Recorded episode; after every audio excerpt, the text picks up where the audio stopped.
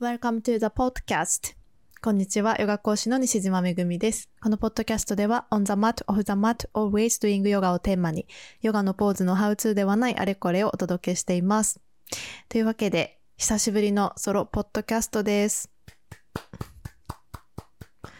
結構久しぶりかなと思うんですけど、もうね、2023年になりまして、このポッドキャストがオンエアされるのは2月1日っていうことで、もう一月過ぎたわけですけれども、皆さんいかがお過ごしでしょうか？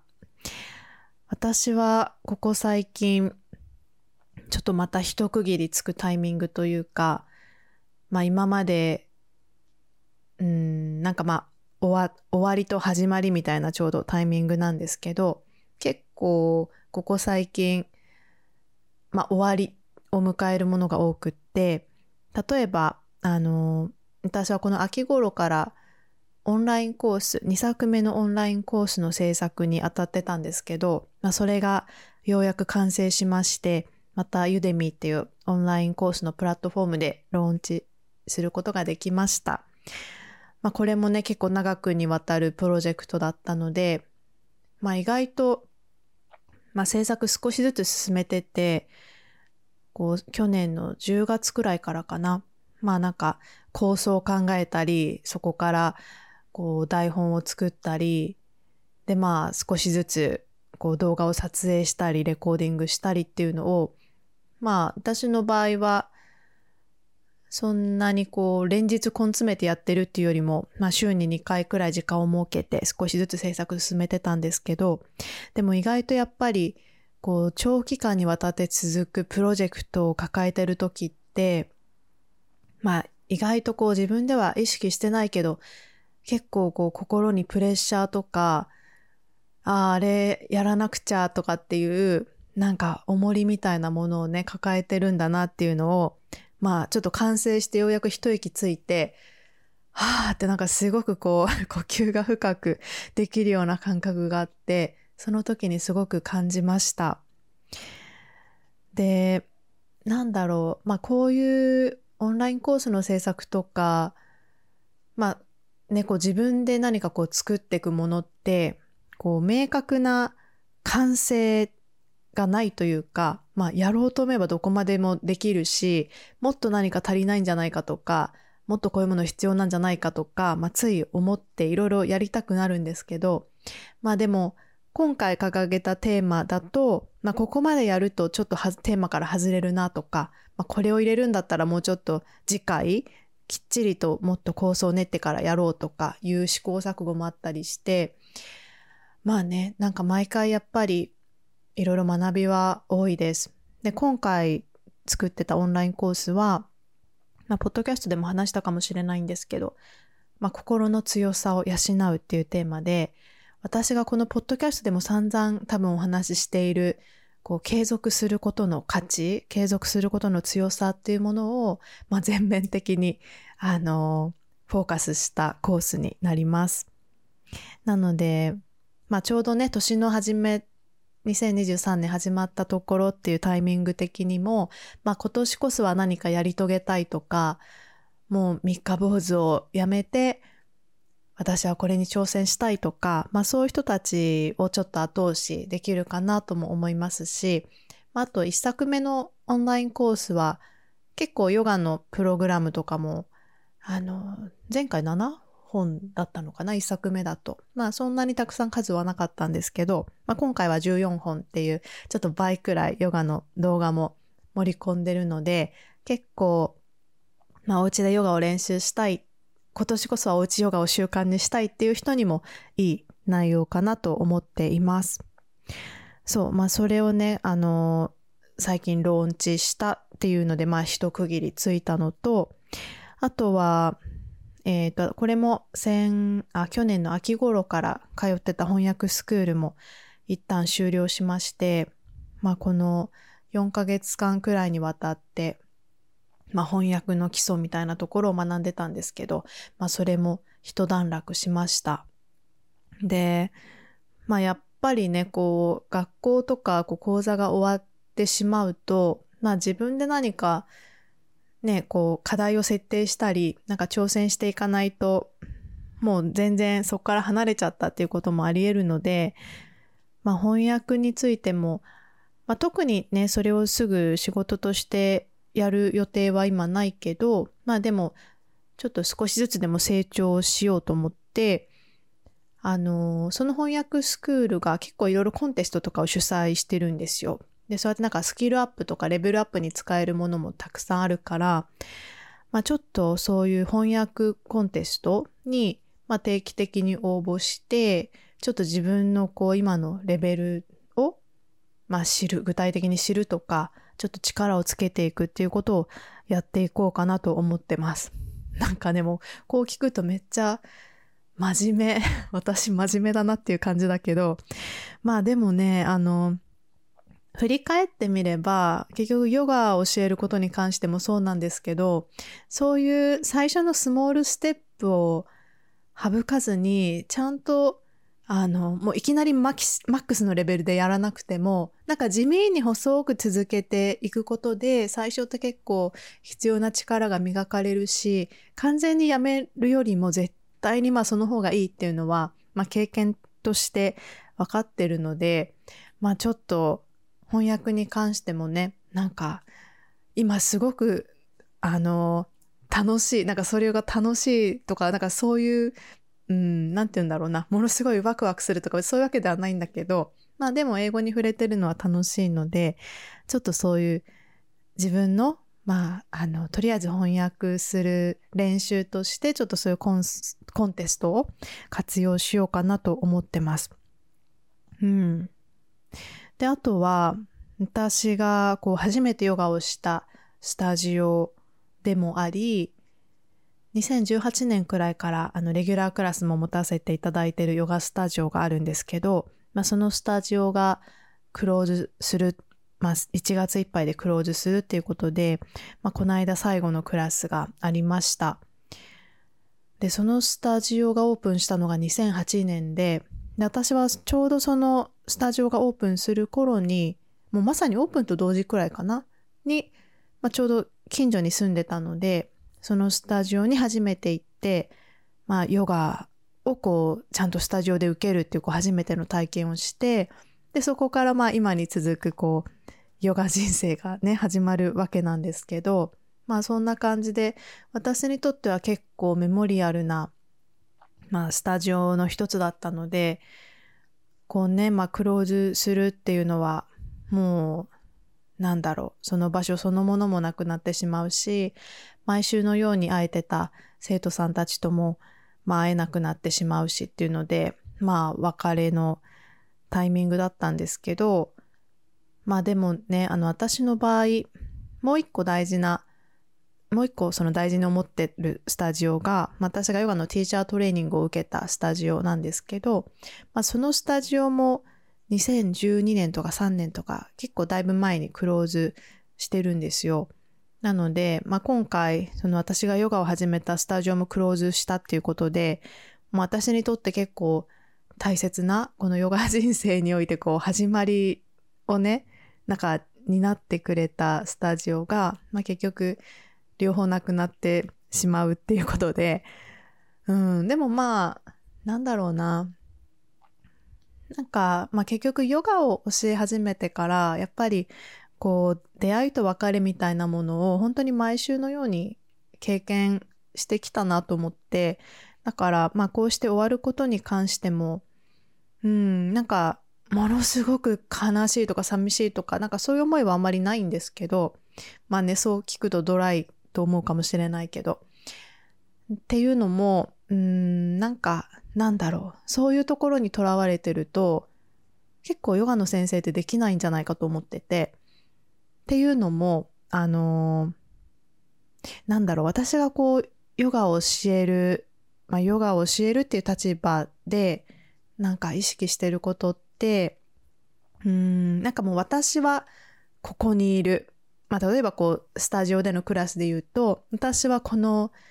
ね、私、例えば私は月曜日この時間、このスタジオにいて、こうみんなを迎え入れる。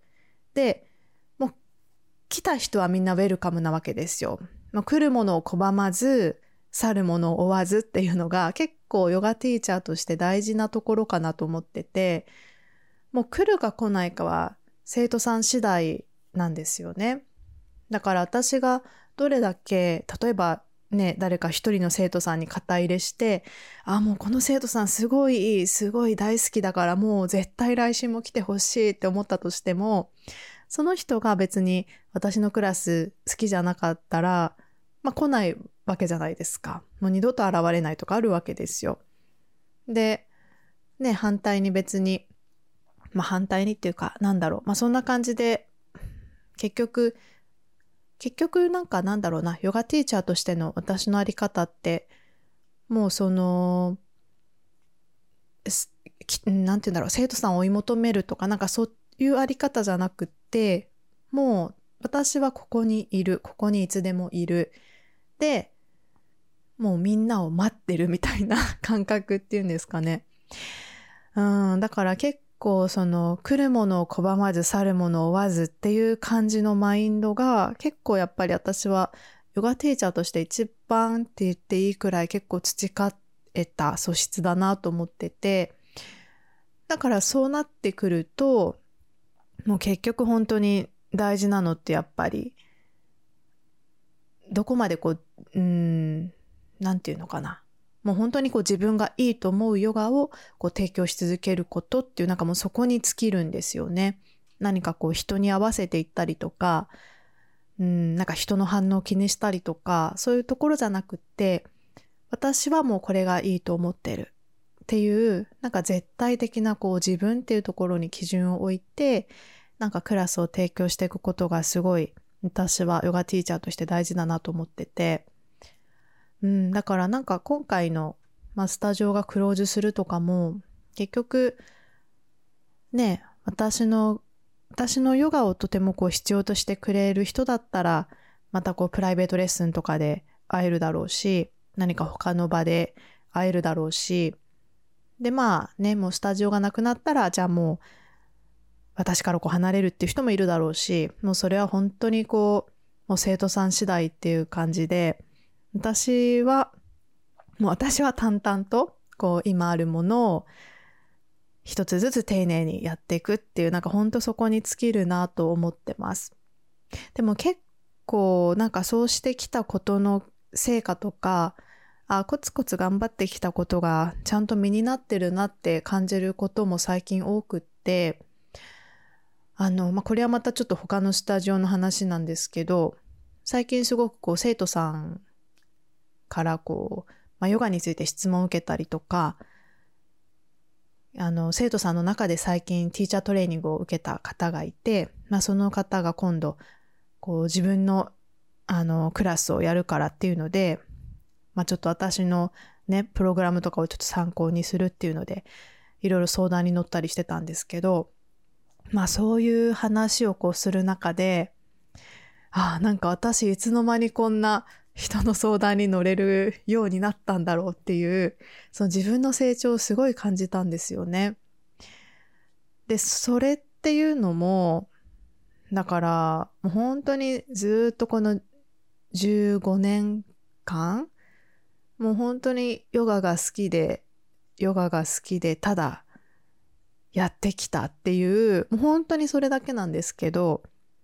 もうでもそれがすっごいこう絶対的な力になってるなっていうのを私は結構最近実感することが多くって、だから、なんだろう、そうやって今ね、こう、まあ、これから新人でこう、頑張ろうとし始めてる人にも、もうとにかくこう、全部もう場数だから、慣れだから、大丈夫だよっていうふうに伝えて、最初からうまく別にみんなできないし、私も最初は、ね、なんかクラス始まってまっさらになったら、頭の中真っ白になってこう何も言えなくなったら怖いから、すごいこう細かくプログラム考えてとかやってたけど、でも結局、ああ、なんか、やっぱり自分の日々の練習をちゃんとやってれば、なんかそれさえちゃんとできてれば大丈夫だっていうところにこう行き着いて、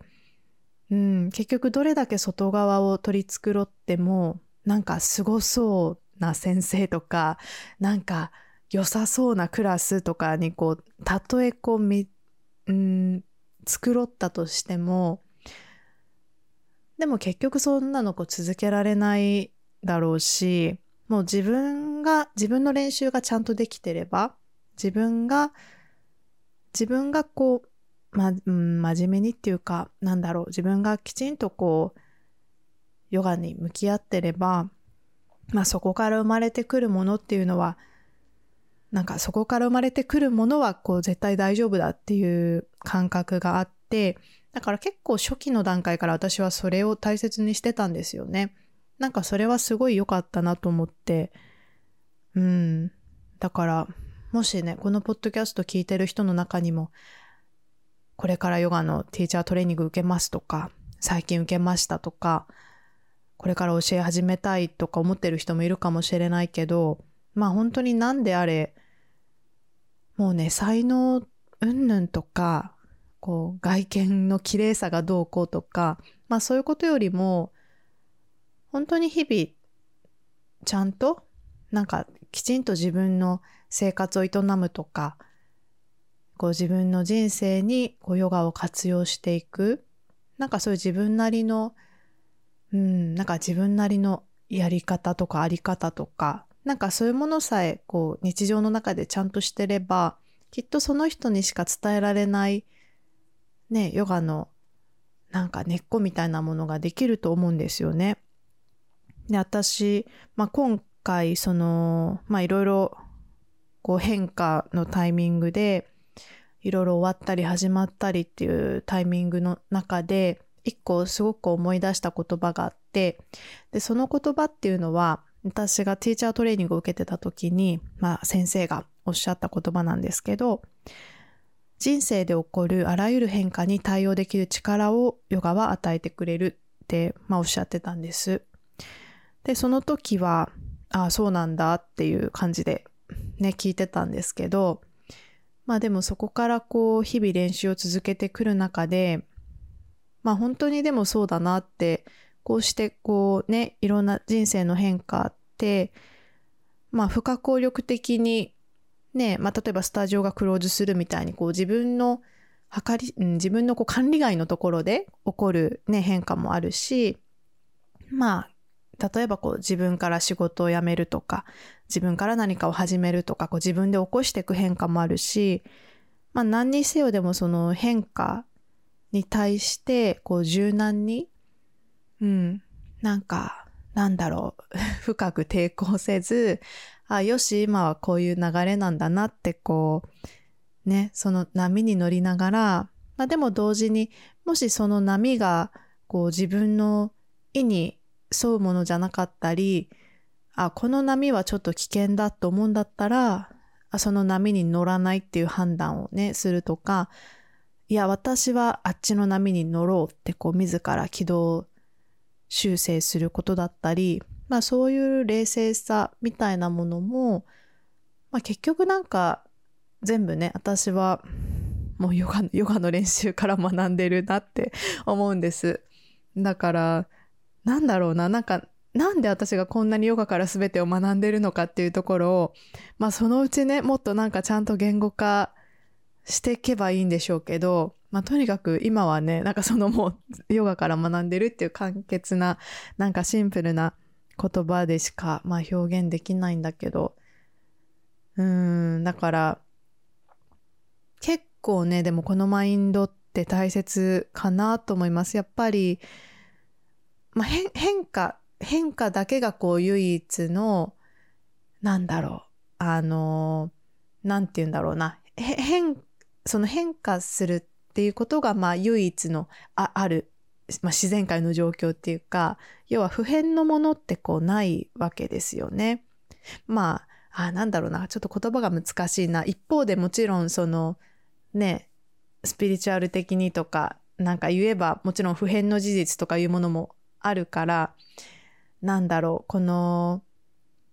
やっぱり言葉って常にこう裏腹なものをはさ、ね、はらんでるから、それが100%真実ではないんですけど、まあでも、あの、出会いと別れとか、なんか生まれて死ぬとか、まあそういう絶対的なこう、ね、変化にやっぱり人生って彩られてて、もう、だってこうして喋ってる間にも、なんだろう、私自身変化してるでしょ？この細胞レベルとかで言うと、ね、たくさんの細胞が死んで生まれてってこうしてるわけじゃないですか。だからもうこのポッドキャストが始まった時と完全にこう同じ私ではないわけですよ。って考えると、まあ本当全てがこう変わり続けてる。で、その中で、うーん、何かこう変わらないことっていうところに執着したりとか、抵抗して、その、もう自然と起こってる変化に抵抗していくっていうことがやっぱり苦しみを生んでいくから、うん、なんかもちろん、あの、変わらないための努力っていうものが必要な場面もあると思うんですけど、でもまあ、なんだろうな、基本的には全て変わっていくから、なんかその波に上手に乗っていくこと、抵抗しないことっていうのが、やっぱりこう、なるべく、まあ、自然に楽に生きていくためには大切なのかなと思います。うん。だからまあ、結構私の人生の場合、その変化っていうのが分かりやすいっていうか、なんかね、タイミング、ああ、今、こう、この変わり目だなとか、なんか結構そういうのが分かりやすいというか、まあ私がそういうことに敏感になったから分かりやすく見えてるだけかもしれないけど、きっとね、あの、人それぞれ絶対そういう流れはあると思うんですけど、そう、だから、まあ今ね、まあち、今そうですね、まあ結構ちっちゃい、まあちっちゃいと思ってるかもしれないけど、もしかすると結構大きな変わり目なのかもしれないなと思ってます。うん。そう、だからね、まあなんかそんな感じで、まだ1月終わったとこですけど、結構いろんな いろんな動きがあって、でもまあ、なんか、あのー、結構今年は、なんか自分がやりたいことに集中していけそうだなっていう感覚があって、うん、結構なんかね、土台が整ったなと思うんです。あなんか自分がやっていきたいことができる環境が整ったなっていう感じがすごくしてるから、まあ自分がこう、やりたいこと、まあその、なんだろう、オンラインコースを作ったりとか、ちょっとそういう自分、こう、私としてこう表現していきたいことっていうのをまあ表現していく土台が整ったので、まあ今年は本当にそれに関してももっと、あの、力を注いでいきたいですし、まあそれと同時にね、自分がやるべきこと、なんか周りの人にこう求められることっていうのも、そっちもこう大切にしながら、まあその両輪で、なんかね、よりこう楽しく自分らしく過ごしていける、こう環境にしていきたいなと思ってます。まあでも結構本当にそういう環境できましたね。なんかこの2、3年で。うん、それは本当に感謝してます。なんか実感してます。はい。というわけで、まあじゃあ今回はこのくらいにしようかなと思います。何か感想とか、リクエストか、リクエストとかあれば、いつでもコメントなどお寄せください。そしてレビューもお待ちしております。それでは、結構寒い日々が続きますが、皆さん暖かくしてお過ごしください。また次のエピソードでお会いしましょう。バイバーイ。